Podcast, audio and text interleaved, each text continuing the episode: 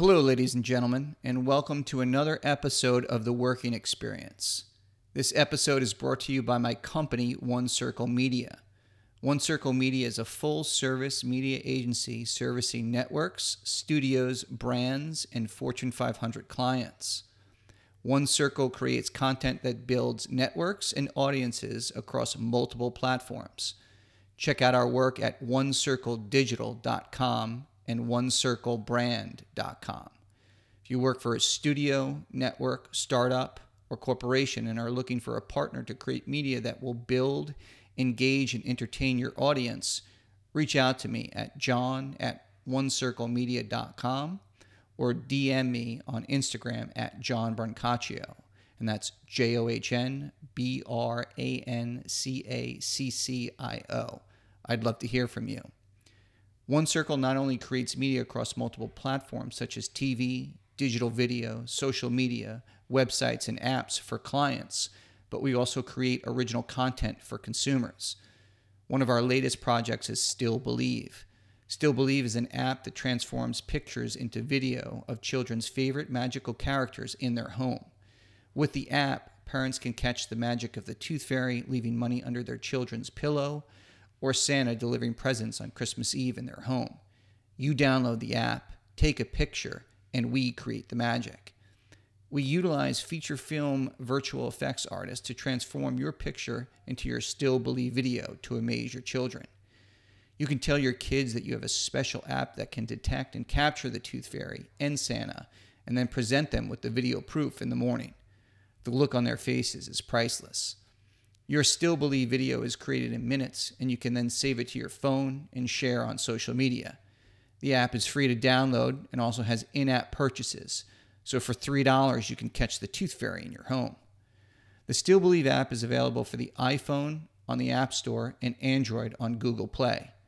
Our aim is to bring joy and wonder into the hearts of children around the world. Check it out at stillbelieve.co. Thanks, everyone, and I hope you enjoyed this episode of the working experience. The working experience. Route 93 North is almost at a standstill. It's a rough one out there this morning. Snow and sleet. There is no service on the. Stand clear of the closing doors, please. Uh, yeah, folks, we're going to be a few minutes. We have train traffic ahead of us. We should be moving shortly. John, we need that report ASAP. Where are we on that presentation? Dan, HR wants to see you. Did you return that email yet? We have a team meeting at To 10. stay late, Bob. Teamwork makes the dream work. They're moving in a different direction. And after the meeting, we'll have a breakout session. Who ate my Where are my biscuits? Hot This microwave is disgusting. Oh, God, what's that He was smell? clipping his Sexual toenails at his desk. I can't take it anymore. I can't take it anymore. I can't. Hey everybody, this is Matty K, And John? and it is November 10th at 10:16 a.m. As usual, I will report on the weather, which is murky and raining again. Ah, yeah, we should always start every podcast off with the weather. Well, it hooks people It in. It, it brings them right in. And I think, um, I think, uh, right in Malibu, California, I think is burning to the ground. is it? Isn't that what? Yeah, I believe uh, there are some wildfires that are going out of control. So uh, everybody is fleeing from their mansions to the beach. You know, uh, the weather in the Northeast is not ideal. You know, we have uh, the winters can be a little harsh. I think it was two winters ago or three. Uh, we had so much snow, it was unreal. We had like, you know, 25 foot piles from the plows. However, we do not get earthquakes, mudslides, wildfires. Uh, there's not a lot of infestation. We don't get tornadoes. I kind of consider myself fairly lucky, you know. I would agree with that. It is. Uh, I would not want to be uh, in my home as a uh, as the smoke bellows over the roof and fires are uh, going to burn my house down. Uh, that doesn't sound like a fun a fun time. Now, do you th- see myself? You know, whenever there's a hurricane, they call for people to evacuate. I I think I would be one of those people who just stays in the house out of sheer inertia. Like I, I just can't see myself packing up and getting on the highway and evacuating. Yeah, I'm gonna I'm gonna hold it down. Yeah, Okay, You know the the uh, it reminds me of uh, we um, in my early 20s, I rented uh, a house in Fire Island, um, which is kind of like the the poor man's Hamptons, and it's a it's a barrier island on the south shore of Long Island. And this was back this was back before like it's back when people read books, and there was a book in the house about the hurricane of like 1932, I think. And it was category five that hit, and it was evacuate. Everyone had to evacuate the island. I think the Coast Guard came in, evacuated everything, everyone except for one guy who, and this was his recount, this book, he tied himself to, I guess there was a post that went up and down his house. He tied himself to the post of his house. The hurricane hit. He woke up the next morning and his house was three miles from the foundation. Oh, Jesus. and the two bottom floors of his house were gone. wow. Yeah. Uh, yeah. I, I've never, I mean, we've had, you know, like kind of minor hurricanes up here, nothing compared to like what's been going on in Florida and North Carolina and all of that. And yeah, it's like wildfires out west. And I, you know, it's been raining a lot here, but nothing, nothing like that. So, um, yeah, it's. I mean, weather, and I think too, everything is accelerating due to uh, climate change. no, it isn't. and, no, it isn't. uh, that's a liberal. No, it's not. That's It's a not. liberal fabrication. it's a farce. Yeah, it's uh, the Chinese. it's the Chinese Chinese, made it up. yeah, the Chinese made it up. Was that a Trump thing? Did he say that? I'm pretty sure it was Trump. You know, Yeah. and- it's ama- It's amazing that anyone, every everyone is so hypercritical about what people do and say, and you can do the, the slightest, um, you know, the the slightest infraction, you could be fired from your job. Like some of the most ridiculous stuff. Yet the president can say the most outlandish, bold-faced lies, and then Fox News will agree with him. Yeah. It's just it, it, it's amazing. Well, I think like his his base, and we talked about this last week, and uh, uh, you know, I don't like to rag on people who voted for him as a whole because we, we talked about some people really seem to do it out of desperation, but his base. They don't care if it's a lie or not. It, it doesn't matter to them. Like the Chinese made up climate change. They made it up. Like okay, fine. You know, we'll we'll deal. We'll go with that. Uh, it's sort of like okay, Right, right. I guess we'll Right. we'll go with that. Well, to to get into our topic today, part of our topic anyway is the NFL, and um, I've been reading this book. I'm almost done with it by Mark Leibovich, who wrote a book. Uh, he's mostly a political writer, and I can't remember the name of the book. It was called The Party or something like that. Uh, kind of you know about Washington D.C. and then he's a big football fan. He's a big Patriots fan. I think he grew up.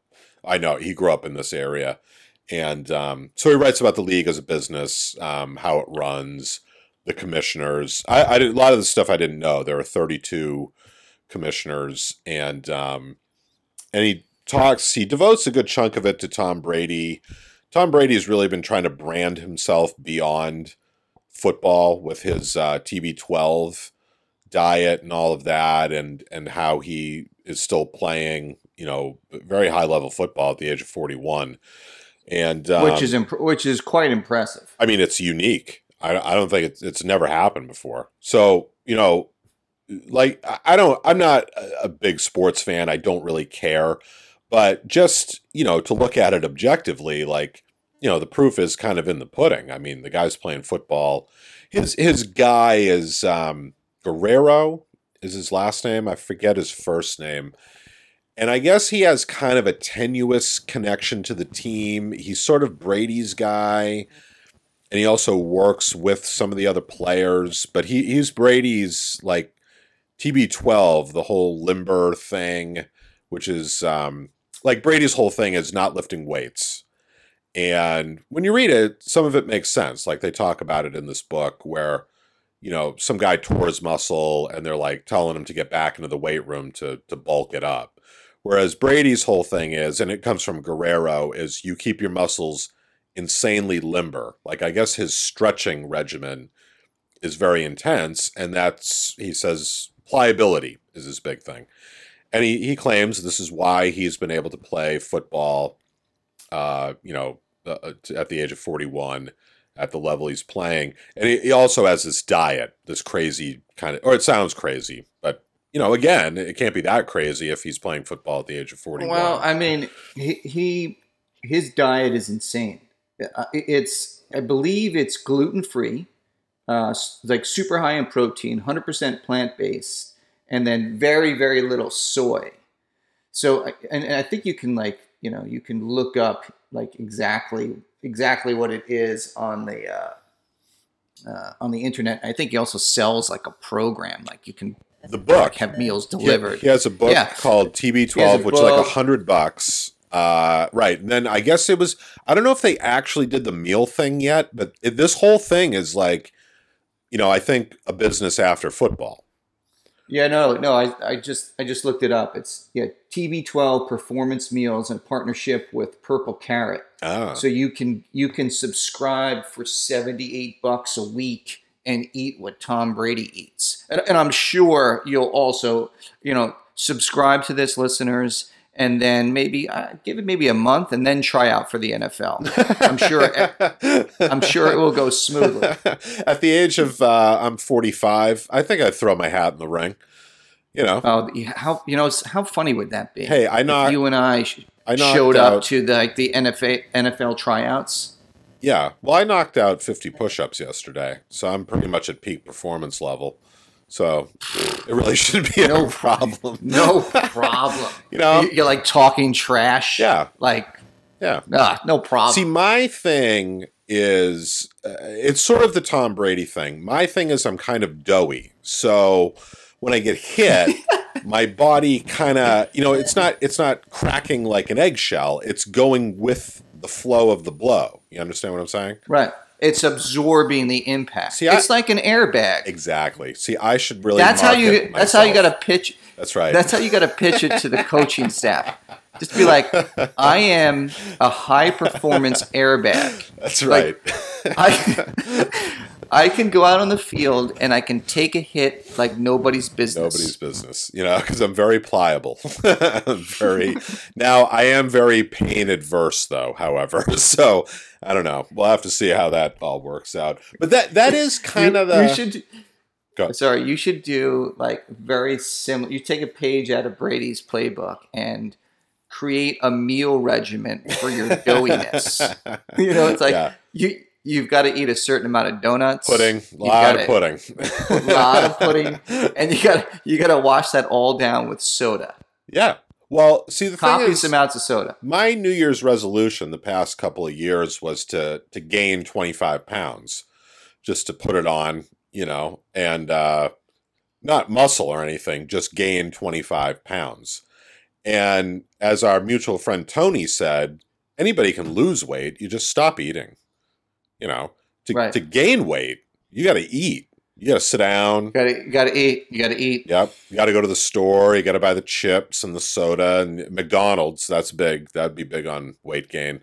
But uh, yeah. So um, so the book is about that. It touches on that. It also uh, well, not just touches on. Tom Brady does feature pretty prominently. They talk about Deflategate, which was the most ridiculous. You know, you would have thought our Constitution was being torn up or that they were talking about establishing a dictatorship the way they talked about deflated footballs. I mean, when you look back at it, of course, it was, you know, I would hear all about this on sports radio and things um, in New England and obviously had a different perspective. But I mean, we just step back from it. Having Congress get involved in this and potentially the Supreme Court and and I, I link it to like uh, the steroid use in baseball when they you know people were up testifying before Congress and it's like Yeah, don't ri- you have it's- it's- anything else to do? Yeah, it's ri- it's ridiculous. It's absolutely insane, and yet we'll like you know, we'll we'll tore families apart at, at immigration at the borders, But and it'll get like uh, it'll be on like page eight of the news. Who, who reads the newspaper anymore? But Yeah. it's amazing, like what what we focus in on and the attention of like the uh was it pounds per square inch of a, of a football Yeah. i mean really guys Right, come on right. I mean, the and whole this is big big conspiracy theory Right. I know. I know. I know. But then you you look at it from their perspective and like, you know, people lost a lot of money, some people and um it just, you know, it it the whole like kind of business end of sports. That's what always gets me is that like, you know, I like to watch a good football game, but uh I'm not really a fan of baseball. I don't think I've ever sat through a whole baseball game, but I, I kind of like the ethos of it. Like I like reading about baseball. Like Richard Ben Cramer wrote a really great book about Joe DiMaggio and and all of that. But um, these books are kind of fascinating just because of like the business aspect of it and how much billions and billions of dollars and all Roger Goodell's job is the you know the the commissioner and it's an interesting setup because like he works for the owners i mean they they elect him or appoint him or or hire him or whatever it is but he's also supposed to be like imposing discipline and his whole thing is essentially at bottom line he's supposed to increase revenue and these guys make billions they are billionaires and they want more they want to Yeah. increase to like 25 billion. I think he said it is his goal for like 2020. I mean, it's just, it's nuts. Yeah, it, it really it really is insane the amount of money at stake and and, and wealth uh, that these these owners have, and it's almost like this, you know, like like Roman esque, you know, gladiator battles, and it's this male dominated, you know, you know, egocentric uh, sports drama that plays out. But you know what? We should let's let's put this. You know, as always, we Matt and I ramble on, and we never really uh, define what this podcast, this specific episode's about. More So- John, more John's fault than mine, according Well, yeah. according to Lindsay So- anyway in Alabama. yeah, Lindsay. I, I hope Lindsay is still listening to so. this podcast, so. and at this moment is drafting a very lengthy review about about us. and as And usual, we- is is spot on, uh, spot on. spot on. Well, to hone And in, I guess, uh, to what you were saying, um, it, it's sort of the business of the NFL. Like the the thing is that we we were, I think, getting to it was you know just the amount of money, the marketing, uh, how these players are seen. Like one one owner, fam- he's he's dead now. I, I can't remember his name, but it, it was back in the seventies, maybe or the sixties. But he said uh, to the Players Association, to the players, and he you know said this publicly about the players. We're the ranchers, and you're the cattle, and that's how we saw it. Like you know, these guys are in really, really rough physical shape. By the time they're thirty or forty, they've had knee replacements, hip replacements, not to mention CTE and all of that. And um, you know, they were just kind of like this owner's perspective, and I guess a lot of owners is uh, you know, you this is what you signed up for. So, you know, that's it. Yeah, it's it's really I think it's a, a major issue that uh, the NFL is facing is you know you you have a sport right now where they're they're running you know they're doing studies where they're you know they're actually finding that players as young as you know in grammar school and high school if they play and then they stop they can they still could be affected by these concussion diseases which is which is scary. At that level essentially at a youth level they you, you know you you could later in life experience you know these traumatic you know brain symptoms. And you see like i see like you know players that we grew up with uh, I see it on um, HBO Sports and ESPN. These guys are they're skeletons of what they once were. They have brain injuries. They can't talk. They can't remember stuff. and it's just it's just horrific. And then it's like, how do you how do you like solve that problem? You know, you I know they're doing like helmets with like sensors in it, but every time a player gets hit, it's a bad hit. It's like a car crash, and it's like you, you're. And, and it's worse if they go back in with that concussion. If they get a concussion and they go back in, they continue to play. It even gets worse. Well, so and there's there's billions at stake for you know the NFL to fight this, and there are sponsorships and there are you know stadiums hundreds of millions of dollars. Like how do how do we as a society, you know, and, and an NFL sports fan feel about you know players that could, you know, you know essentially you know die an early death or die a terrible death for our enjoyment. And this, you know, same goes for boxing, MMA. You know, it's it's not just the NFL no, or No. hockey for that no. for that. He does. Um, yeah, but football's borne much of the brunt of this, and um, you know, uh, maybe rightfully so. But he does talk a lot about the concussion issue. The NFL just doesn't want to talk about it. I mean, they they just don't. Uh, Roger Goodell famously said, "You can get hurt sitting on your couch." You know, he was just kind of like, "Well, you know, that's that's just the way that it is." And to be honest, when I watch a football game, like I never think about it. Never really. It only I it only occurs to me when I read about it. Um, I don't. You know, it's they're not like being forced to play. You know, I guess some people would see it as, and it's they make a lot of money doing it. And you could say, well, I mean, there was the one guy two or three years ago. He quit. He had played two years and he quit. And uh, he had a math degree from Stanford, so I mean, he had options but he just said, "Look, I don't want to be brain dead at Oh the yeah, age of 40. yeah, that's right. I uh, Yeah. I remember reading that article. I don't know what the the guy's name was, but yeah, it's not Junior right. Seau, is it? Was that him, or does he still No. play?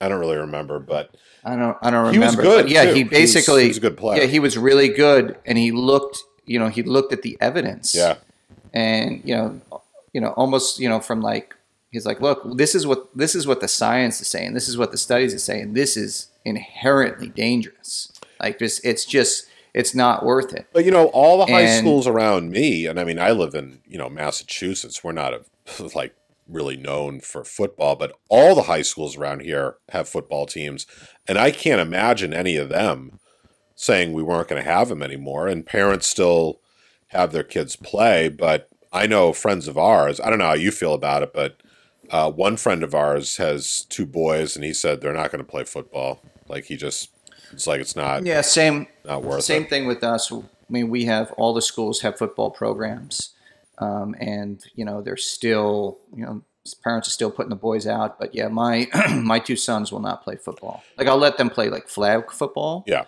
uh, but i won't let them play um, i won't let them play tackle football Well, you know, the the writer had a good. I don't know if it was his theory, but um, in this age of like technology and not a lot of people do physical labor anymore, and you know, physical toughness. You know, after you like are twenty years old, that doesn't really matter that much. I mean, you're not ever really doing anything that is you know going to demand that you, you know. Fist come to fisticuffs, or or even that you have to work twelve hours hard labor, whatever.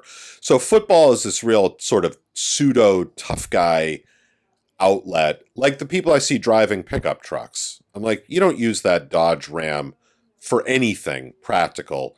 You just like being in it is really what it is. It's like, you know, kind of the small penis Well, I- syndrome, you know, like Well, I, I think that I, I like how you just uh, generally crapped on every guy who's driving a pickup truck. Yep. Yep. Just a broad based statement. Yeah. But you know, it's it's the the sport is ingrained in the American ethos. Toughness. And it's one of the reasons why, you know, we call it football. You know, if, if football in the rest of the world, so was it 8 billion people minus 350 uh, Americans. So what is that? Like 7.6 billion people. You tell them, "Oh, we're going to go play football." That's soccer to us. Yeah. So we're so, um, you know, what, what's the what's the word I'm looking for? You know, we're so arrogant to just. It's like no, this this is our game. This is our word, and I think that it just goes back. You know, it's like even when I was a kid. You know, my dad played football, and I was, you know, I was I was just I wasn't big enough. You know, I wasn't strong enough, I guess. Um, but you know, if I was, I would have played football. You know, and and this this was back in the you know uh, late '80s, right? I guess early '90s. Um, but it it really the sport has a all American uh, you know, ethos about it. You like you see like the military. You got flyovers, the national anthem. It's almost like a national, and it all culminates into the Super Bowl. Yeah. which is coming up. What is it? It's end of January, right? Yeah, it's beginning of February, something like but that. I mean, it is you know over a hundred million people tune into that. I think in America and then globally, I I think it's hundreds of millions and it's this big pageant of you know winning the Super Bowl uh, ring and you know Budweiser, you know all the large advertisers, Budweiser, and everyone's you know displaying their commercials to sell more beer, hot dogs, and cars. Yeah. So, well, selling pickup trucks to men with small penises is what, Oh, is what, it, what happens. I should We've probably lost. I should probably narrow that lo- focus to people who drive Hummers because that that is Hummers, the dumbest yes. thing ever. I mean, come on, let's. That is that is that is dumb thing, but Yeah. I think we've just lost all our viewers, our present viewers with pickup trucks. Yeah. viewers. I'm Which- sorry, listeners, and all fu- future listeners. which must know. no, I know. Listen, I I know, uh, I know, I know guys with pickup trucks that actually use the pickup truck for the intended purpose Oh. and not not um, not to overcompensate for something. uh-huh. But I've also penis. seen a small penis is what I- we're getting at. I've, I've, I've also seen. I think what you're what you're going after and what I've seen is the guy in the pickup truck that is elevated 15 feet off the ground. yeah, right, right. with yeah. the with the huge tires and the lights. yeah, right, exactly, Horn. exactly. You know, yes, that guy is not you know uh, moving dirt or you know throwing No, bricks in the no, back or no, trees or he's doing nothing but just sitting above everybody else thinking everybody's an idiot right. aka like the hummer driver a liberal wussy who's driving in his Subaru Outback, which I drive. That's uh, yeah. Well, I no, my a- I my a- neighbor. I have a Subaru Outback too oh, you do? Yeah, I love it. It's great. I got a 2018. I got it like six months ago. It's wonderful. Uh, hey let me let me let me just like a little side on the and we're not we're not being sponsored by Subaru but if Subaru if you want to reach out to us yeah, absolutely. please do so Yeah, we'd do be so. happy to I'll be happy. I, um, you know, prior to this, is I had um, I had foreign cars. Um, I had um, a a Land Rover, uh, which was the biggest piece of crap car you could possibly buy. really? The thing broke down after yeah after forty thousand miles. The freaking wheels fell off. Land Rovers, they're they're not inexpensive either. No, they're not. Wow. They're not inexpensive. I, I bought into the whole marketing hype. Yeah. And now we have uh, have a Honda Pilot and a Subaru Outback, possibly the two most reliable cars on the road. And I bought the Subaru Outback because my my brother had a Subaru Outback for 12 years, had 295,000 miles on Oh it, Oh my god! and he was it was still running, and he was still able to sell it for four grand. yeah, It was it was unbelievable. So the car is you just you change the oil, you rotate the tires, and then you change the tires every fifty thousand miles, and that car will just keep on going. Yeah, I was working at a school and um, I was driving my dad's. Tw- I, you know, I lived in New York for 20 years in the city. I never owned a car. And I moved up here, had to get one. So I was driving, he couldn't drive anymore. I was driving his old Toyota Camry, which that thing was a workhorse. I mean, it, it, it would have kept going. It was 14 years old. And then it was kind of riding a little soft on the axles and so I decided 14 years, okay, you know. So then I got the the Outback, but uh yeah, this guy, when I was talking about it, this guy I was teaching with, same thing. He had a Subaru Outback, 250,000 miles on it, said it runs great. I was like, okay, well, that's, uh, Yeah, the, the, the Japanese know what they're doing. they do. Um, no, my neighbor right, so- Rob so has a, to- has a pickup truck and he uses it for the appropriate purposes. So no, it's not everybody. It's just this like, you know, they have the Ford Super Duty, which looks like a tank. I mean, the thing is like massive. Like you could run it through a brick wall, and you know, it's just become sort of um, the American staple. Uh, but anyway, back to the NFL. Um, another thing that I thought was interesting is the reporting that goes along. This guy Adam Schefter. I don't know if I'm saying his Schefter. He uh, he's Twitter. He only reports via Twitter, and I guess he's on ESPN. He has a show on uh, every so often. He's one of these guys who like, uh, you know, he sleeps like four hours a night. Like he gets nuggets, is what he does. So he goes to, um, like the the commission has a meeting between the Super Bowl and then the next season. So they'll always meet in Florida. And the funny thing about the beginning of this book, they always met at, at one place called the the Beachhead, I think it was called, which is very Right. very posh, very very uh, you know sophisticated and all that. Well, this year when this book was written, or when uh, the author Leibovich was down there, they were meeting in Boca Raton, which the owners found apparently very low rent. They didn't like this, and they were not. They weren't happy with. I mean, he talks about these billionaires like they are a weird breed. They are a very strange group of people. Like their haircuts, the way they dress, the way they like they think. One of them said, uh, or it was either the author or someone he interviewed said they all have the same idea that they know everything. Like even outside of their business or whatever, they know everything. Like they know how to do anything. Like movies or accounting or pottery or whatever it would be, they know it. And they just sort of take the idea that some of these guys are self-made, some are not. Th- that was kind of interesting too. Like some of these teams have been in families for, you know, some generations. Others of these guys are self-made. They're all Republican. Uh, they a lot of them supported Trump. Uh, very conservative. They're all white men. Uh, no, there's one woman who I think took it over. I think the Green Bay Packers maybe she took it over from her husband.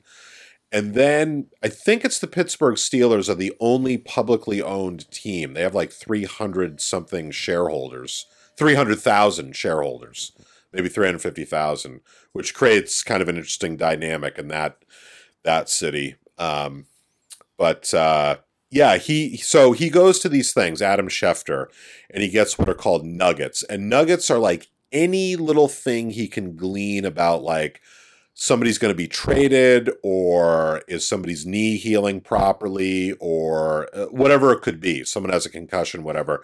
And he tweets these and it's all about getting that nugget first and apparently he's the best at it. So he has millions of twitter followers and uh, i guess he does work for espn probably makes a pretty hefty chunk of change. Um, lives on long island but he's he's always all over the place following this around. And it just even just reading about it caused my blood pressure to rise because it was like this guy is just always he's he carries two phones. He's always got one in each hand going checking one tweeting on the other. Yeah. Always. yeah. He's like the kind of guy we used to joke about about like the phone and the this and the like that's him. That's adam schefter. Like he he's the guy and he's always got the nugget. He's always you know got got that. So um and then the other interesting Yeah, yeah it, oh go, it go. always amazes me the um, amount of time and mental energy that people will spend on sports you know and and they don't you know from keeping track of the stats to reading articles to listening to radio podcasts you name it just an inordinate amount of time of like their you know following their team which is you know, it's like like you take the the Giants, right? The New York Giants. It's like all, and I think I made this point before on the podcast. Is like all those guys didn't like grow up and live in New York, right? It's like these guys are from all over the country and they were drafted to create this team that's basically fueled by money. So like the more money you have, the better team you're going to get because the longer the contracts, the better the players. It's like with like you know with soccer, it's like with the World Cup. This is and it's, uh, with soccer, football, um, which let's call it international football. It's like when you watch the World Cup, it's like you're watching Argentina play Spain. It's like okay, well everybody who was born in Argentina is playing everybody who was born in Spain. And I and I realized that the Euro League and you know with football, it's the same thing. They they amass these teams with you know wh- whoever has the most money gets the the best players. And obviously there's coaching involved and all that good stuff. But like to and I have friends who their day, their week, their month is ruined because their team lost. I, I can't. I can't. I can't. Well, I, I actually I can fathom it because I used to be a like a rabbit fan when I was younger, where I would get so into these games and I would actually bet on games, and that's a whole nother conversation. Is the the gambling behind these games? But you know now I just I don't I don't have the time, and I really I just really don't I don't really care about it that much. Yeah. Plus, you you're you don't want to lose the kids' college tuition on the Super oh, that's Bowl. oh, well, that's going on uh, this Sunday's that's game. right. uh, if uh, if uh, I don't even know who's playing this Sunday, but I was say if the Bills don't win, uh, Aiden and Connor are not going to college. you know what kills me, and I I see this in New Hampshire. Uh, you know the the ninety nine restaurant. yes, Yeah, they have um, this sign, and I don't know if they do it in the different regions for the different baseball teams, but they had this sign out at the one. It's outside of Littleton, New Hampshire, and it says, and I've seen it at another one too. It says, uh, "If the Red Sox win, kids eat free."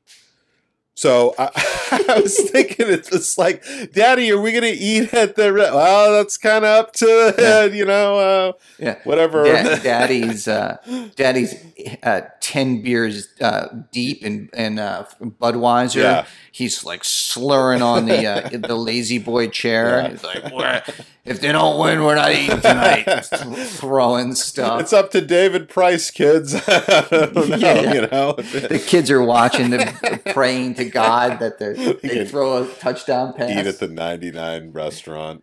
Oh, but yeah. good God. No, you know, it's funny because like um my my dad was like never a sports fan, which is probably why I'm not. He liked college sports, but he didn't really like pro sports and you know, he just said like the thing that always got him was the we're number 1 or we won. It's like you were sitting at home on the couch. Like, what are you talking about? we won. Plus, the other thing is like these things are totally out of my control. Like, why am I going to get depressed over something that I had no con- like whether the Patriots win or they don't? Like, I mean, what what control do I have over any of this? Like, I don't know. I just don't. I mean, I guess if some yeah, it's it's uh, you know I think it's like it, you're right. It's I think it's like handed down from like father to son. yeah, you know where it's I, and I shouldn't even say father. I mean the mother, uh, you know, could also be like her family could be like or she or her family could be a huge, you know, Jets fan or 49ers fan. And then, you know, they're watching the games and then that's instilled, you know, into their their offspring. But, you know, Oh, that's look, definitely I- true. Oh yeah, yeah. I know. I mean, I know people. We know people like that. I knew somebody. If the Oh. Giants lost, he would just be in the biggest funk, and I could never understand it. I could just, I was just like, why do you care that much? Like, I don't. I don't know. Yeah, constantly. Yeah, it's like constantly complaining. I mean, I see it in New York sports, and I'm sure you see it in Boston sports. I mean, you know, the Yankees, the Mets, and it's always too. Is like I'll still, I'll still do it, like to create like conversation. It's you know, especially in like business or with friends. It's like they, I have to be able to speak intelligently on the Jets, the Giants, the Yankees, and the Mets the Rangers. I mean, the list goes on and on. and I have to be aware of like what games were played, the Knicks. You mean if you're if you're talking to a client or something like that, Uh, it could be a client, it could be a friend. just to make Uh, conversation? I just just to just to hold up my end of the conversation and to make up conversation. See, I You know, can't. I, don't- I don't know. I mean, I just have to flat out say I don't know. Like what? Like what? The Red Sox won. Well, obviously they won the World Series. Even I knew that, but they had won a game to get into the World Series, which I wasn't aware of. And I teach high school, so you know I have a lot of high school boys. They're like, "Oh, Mr. Kerr, what do you think about that?" I'm like, "Ah, I guess they're not doing too badly, huh?" And they're like, "They're in the World Series." And oh, okay. Like, I, and I'm like, guys, Yeah, right, right. I can't fake it. I'm just like I don't. I don't know. I have no idea. you know. Yeah, I, I basically I'll just tune in enough where I I can just speak, you know, just like I, I'm in the know because um, it would just it would actually you know it's sad, but it would reflect poorly on me. Yeah. No. You know, know. If, if you're I- in certain businesses, But I, but it, as we as we get into the conversation, I'll I will tell them that I could care less. yeah. Yeah. about it. But you know what, too, if um if I'm bringing a client to a game or I'm invited to a game, I will generally enjoy that um, uh, that experience. yeah yeah yeah. If I'm with my if my kids or if I'm with my friends or the, I'm with my friends and my kids and they're bringing their friends, I just won't. Uh, you know, I won't watch it on TV. You know, hey, your audio just got real funky. Hello. Hello. hey, can you hear me? I can hear you now. okay, Uh, sorry, just my. Uh, No, I know. Like we have friends who are are real sports fans. Like our friend Jay, like he is way way. You know, he used to work for the XFL. Remember the XFL? right. and they they were so i thought that was so weird because it was like you were just supposed to be instant fans of this team and they had all these stupid rules and they had like these dumb names and they it was just the worst of like i mean i always admired jay for getting into it because he's that kind of guy like he's he's been very successful over the years and he's always been willing to like try new things throw himself into new ventures and it lasted a year, you know, and, and it was what it was. But it was just sort of like trying to create that instant fan base where it's like, you know, there, there a lot behind a lot of these teams. There is tradition. There's, you know, it, it might be a bit of a facade these days, but, um, you know, they were just trying to create this instantaneous fan base, and it was just like nobody was that into Yeah, it, well, you know. I mean, with I mean, Jay also worked for Barstool Sports, Right, that's right. Yeah, Which, uh, which I don't know you're familiar with, but they kind of like blown up. yeah, You know, they started. Uh, I think they're like a website and an app, and it's basically. I think they have podcasts. Uh, it's a you know it's for it, it- they started out with individual like city teams and reached out to those rabbit fans and then created you know YouTube shows around it, podcasts, the website, and they they're growing like gangbusters. But I and I think he was the at the time he was he was pretty high up there. I think a buddy of his started it, but now I think he's moved on. Yeah. But you know, there's there's real money behind sports. I mean, I used to work on uh, I used to work for ESPN. I worked on a show called The Life, which would follow uh, professional athletes. Uh, I did a show on Shaq. Uh, I did a show on you know boxers, um, race car drivers. You know, th- this was a long time ago, but you know, and ESPN at the time was pretty much like at the pinnacle of their um, uh, of success. You know that it, it was. I think that they were at the time they were still owned by Disney and ABC, or Disney bought ABC. But anyway, they contributed billions of dollars to their bottom line. Now I think they're kind of they're they're still huge, but they're kind of trying to like find their way. Um, They've laid off. Uh, they were talking about this on the sports radio up here. Apparently, they laid off a lot of people on ESPN, like because they just they're like every other media outlet. They're just becoming like uh, people out in the field with their phones, just kind of tweeting stuff out. And well, this guy Adam Schefter is kind of the big dog with that, but Well, it's also too, and also Barstool Sports. Right. I mean, they're Yeah. they're eating their lunch, and they're doing it, you know, for a fraction of the cost. Right. And you're right; they're doing it with just they're doing it with new mediums, and you know, ESPN is very, um, you know, it's very old school in a sense where, you know, you I think you pay I think for for your basic cable package, you would pay another five dollars for ESPN, another seven or eight dollars. And it used to be that one package, and then that, you know you couldn't like you couldn't not have ESPN. You had to buy it. Right.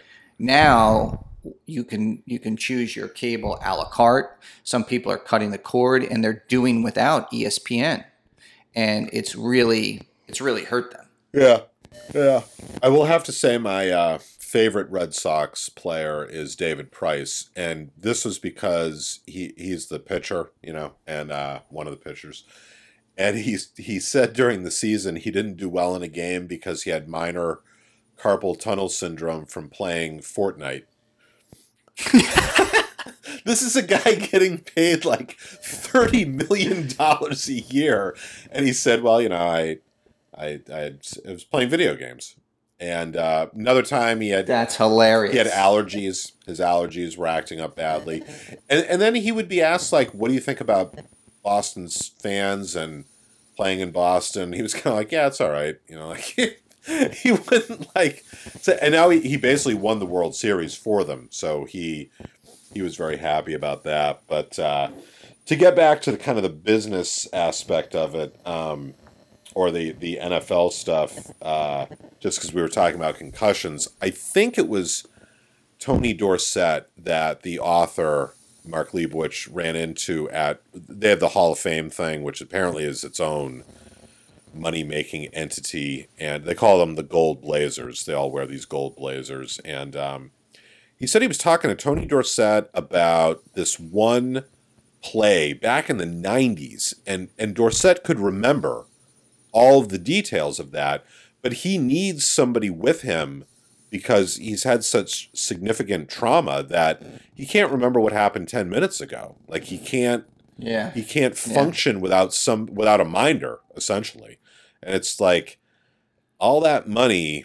and all that fame isn't going to buy any of that back you know and it's like i don't care what i heard some doctor saying he doesn't care what helmet they design nothing stops the brain from rattling in the skull when you take a hit from a 250 pound man going full speed at you with the sole intention of knocking you on the ground like you just can't, you know. And I think people are bigger, they're faster, like the turf that they play on is faster. It's just a, a lot like harder hitting, you know?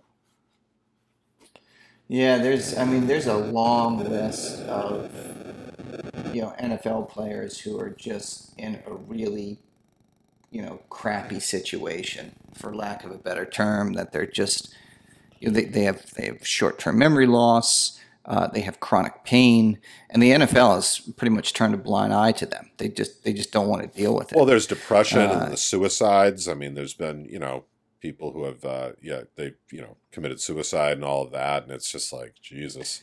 yeah, what, what was that? Um, what was that movie that was made? Concussion. I think it was Will Smith. Was it, it was concussion? There's a whole section Yeah, in this so- book about that, about the NFL's response to it, and they were kind of instrumental in the movie not doing as well as it maybe would have, because they have a lot of power. Obviously, they got a lot of money, and they they had they had kind of a marketing campaign against it. So Yeah, there's. I mean, there, the studies are pretty pretty bleak. You know, like the you know what percentage of former NFL players have CTE, yeah, uh, and you know that was they found 99 former NFL players that were studied had CTE. yeah, Uh, uh, you know, they they examined the brains of 111 NFL players, and 110 had CTE Ugh, yeah. which you know w- the degenerative disease that's linked to repeated blows to the head. I mean, that's just irrefutable evidence that what they're doing is not good. He equates their attitude towards CTE like the Republican Party and Donald Trump towards climate change. Like, no, it just does, Right. it just doesn't exist. Like, uh, you know, well, like tobacco. Yeah, there's no there's no connection. Ninety nine percent is is insignificant. Well, yeah, and, and he, you know, talks about like cigarettes. Like for years, you know, there was a lot of science since the 1950s that cigarettes were bad for your health, and then you know the the full extent of it became known. But you know, they just the the tobacco companies were so powerful that uh, they just refuted it and had a lot of money for counter, you know, counter advertising. But he does make the point; even they fell. So you know, they're. I mean, the, the tobacco industry was mammoth and it had billions of dollars, but even they ha- finally succumbed to public pressure. And it's not. I mean, it's a shadow of what it once was. Although they've come back in a big way with. Uh, you know, vape and and all that stuff. right, Um, which is found to be just just as bad. Yeah. but you know, it's funny. My, you know, back in the early mid '90s, my mother, for a very brief stint, worked for Philip Morris, and it was up in uh, Westchester, I believe, was their headquarters, and you know, this is a time when you know it was still they were still very powerful, making billions of dollars, and they would you could smoke, you could smoke at your desk, like so it was like 1950s Mad Men style, you know, work environment where you know, and the majority of people would smoke at their desk, and my mother didn't smoke, but the secondhand smoke was Ugh. was bad, God. and she was there for she worked there for a year, and then she couldn't take it anymore. Yeah, yeah. Um, well, another aspect this gets into about uh, the NFL, they call it the Shield, is kind of the brand of it. And I guess any event you go to has replicas of, of the NFL emblem, which they call the Shield. It'll be on cakes and it'll just be everywhere. He, he equates it to Scientology. Like you go into any of these places, it's like a church and a religion. And um, they were referencing how I don't remember the name of the player, but he decked his girlfriend in the elevator. I think in Atlantic City. Oh yes, Yeah, they they Yes. sat on the video, and then he got like a two game suspension or something like that, and it was just the you know biggest crock. And uh, you know, at before the video came out, the extent of it wasn't known, and then I saw the video, and it's terrifying. I mean, he just knocks her out of the out of nowhere, just and it, he's so big and fast and he just cleans her clock and then drags her out of the elevator. And it was like it's all about protecting the brand. it was Ray. It was um, it was Ray Rice. Ray Rice, yeah, yeah, Right. and the, yeah, no, I saw the video too, and he just he he. I mean, she just drops. drops like yeah, it's awful. And you know they talk about like uh, Michael Vick with the dog fighting and and all these other people, and and Aaron Hernandez had a very checkered history before he came to the Patriots, and like you know all this like squeaky clean image and all this and that like you know they don't really care that much. If they can squash things they will. And it's all or if it gets too bad they'll cut somebody loose. Like it's all about protecting the brand. Like it's all and they, they preach Yeah, and also too, you'll you'll have you'll have people, uh, you'll have you know guys or uh, you know whoever will defend the likes of a Ray Rice because he's a good football player. right You know they'll it which to me is like pure insanity. Like he this guy, he leveled his girlfriend. leveled her Like, and I mean, you could make the case that he's, you know, he's mentally disturbed. This happened because of all the hits that he's taken, but nobody's doing anything to, first of all, address that, and second of all, to just do anything about it. It's like you're, it's it you're, it's you know very similar to like climate change. Is you have ninety nine percent of of scientists that say that you know climate change uh, humans are affecting the climate and the environment. And i think there was an article that just came out that we have 10 years to get our act together. Otherwise we're going to reach a point of no return which is wonderful. Yeah. that's great. Yeah. just but we're all you know and and politicians and leaders around the world don't have the you know, the courage, the strength, whatever you want to call it, to do anything about it or to mass the political support that they need to make these hard decisions. Everyone's just like, okay, let's dig another hole and stick our head in it. Yeah. Yeah, no, it, it's the same mentality. It's like, you know, business as usual. And people are very adverse to, uh, I was just talking to somebody about this last night, like, very adverse to change, like doing things differently. Like, uh, you know, like we've always had football, they've always played it that way. Um, it was funny because they were talking about a Patriots game just last week. They won. Uh, but according to these sportscasters, they didn't win correctly they were using these trick plays and this and that. And I'm sort of like, well, isn't the objective to get the ball to the other end of the field and and get it into the end zone? I mean, it's funny how people's, you know, you do need oftentimes somebody, and teachers are like this, police officers, firemen, people in media, people in film tend to be just very traditional in their ways of thinking. And it's like to try to say to someone like, well, why don't we do it this way? You know, it's like you're always, not always, I shouldn't say, but oftentimes met with resistance. And there's no rational argument. It's just, this is the way we've always done it.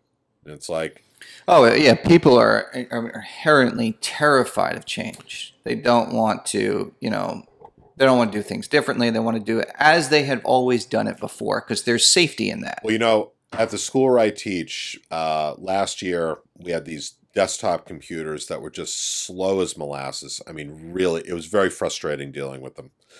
So then we got, and I would always be pounding on the desk, kicking the chair, trying to just, you know, print a document or something kind of simple. And uh, then we were informed we were getting laptops. And then I was all pissy about that.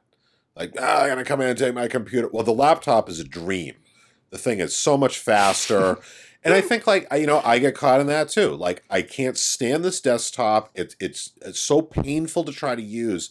But then hearing they're going to do something, now I'm grousing about that.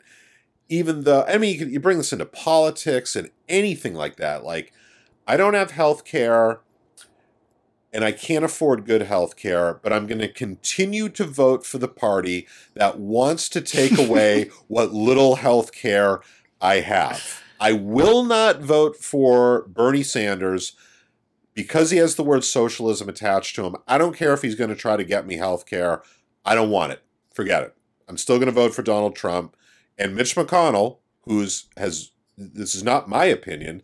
Mitch McConnell says I am going to take away uh, the Affordable Care Act, Obamacare, because it's socialized medicine, and we don't have that in the United States.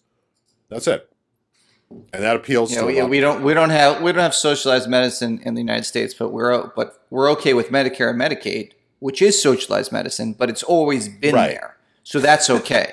You know, it was funny. This kid, uh, and one now, granted, he's 17 years old. He's not an adult, but he said something about you know, commun like, well, that's communism or that's socialism. And I said, well, you're sitting in a public school, and he said, yeah. And I said, well, who do you think pays for this? And he was like, well, I said tax money pays for this. Like people who don't use this school pay for this, and I'm I'm all for it. I want my tax dollars to go to something like that. On a related note, to go back to the NFL, they're talking about, and this book was written in 2018, so he's referencing stuff from like 2016. Uh, they're trying to move one of the teams, or or somebody wants to move a team to Las Vegas, and Las Vegas is offering to build them a a you know a coliseum, if you will, a sports stadium for hundreds of millions of dollars. And as the author points out, like the Las Vegas school system is crumbling. The infrastructure is crumbling. I mean, there's no money, but people will put their tax money towards this stadium. And in which they've you know they've done you know studies on it. It- It's a it's a losing deal for the taxpayers. Losing deal. It's basically it's it's subsidized. It's subsidized the owners of the NFL. Yeah, It's it's in, it's insane. yeah, I know. And one guy. All right, so uh, Oh, just let me finish. So well, let, uh, let me finish with this. sure, sure. They, they were doing this whole thing. The L.A. Rams moving to to some, or there were San Diego Chargers, something like somebody moving to L.A.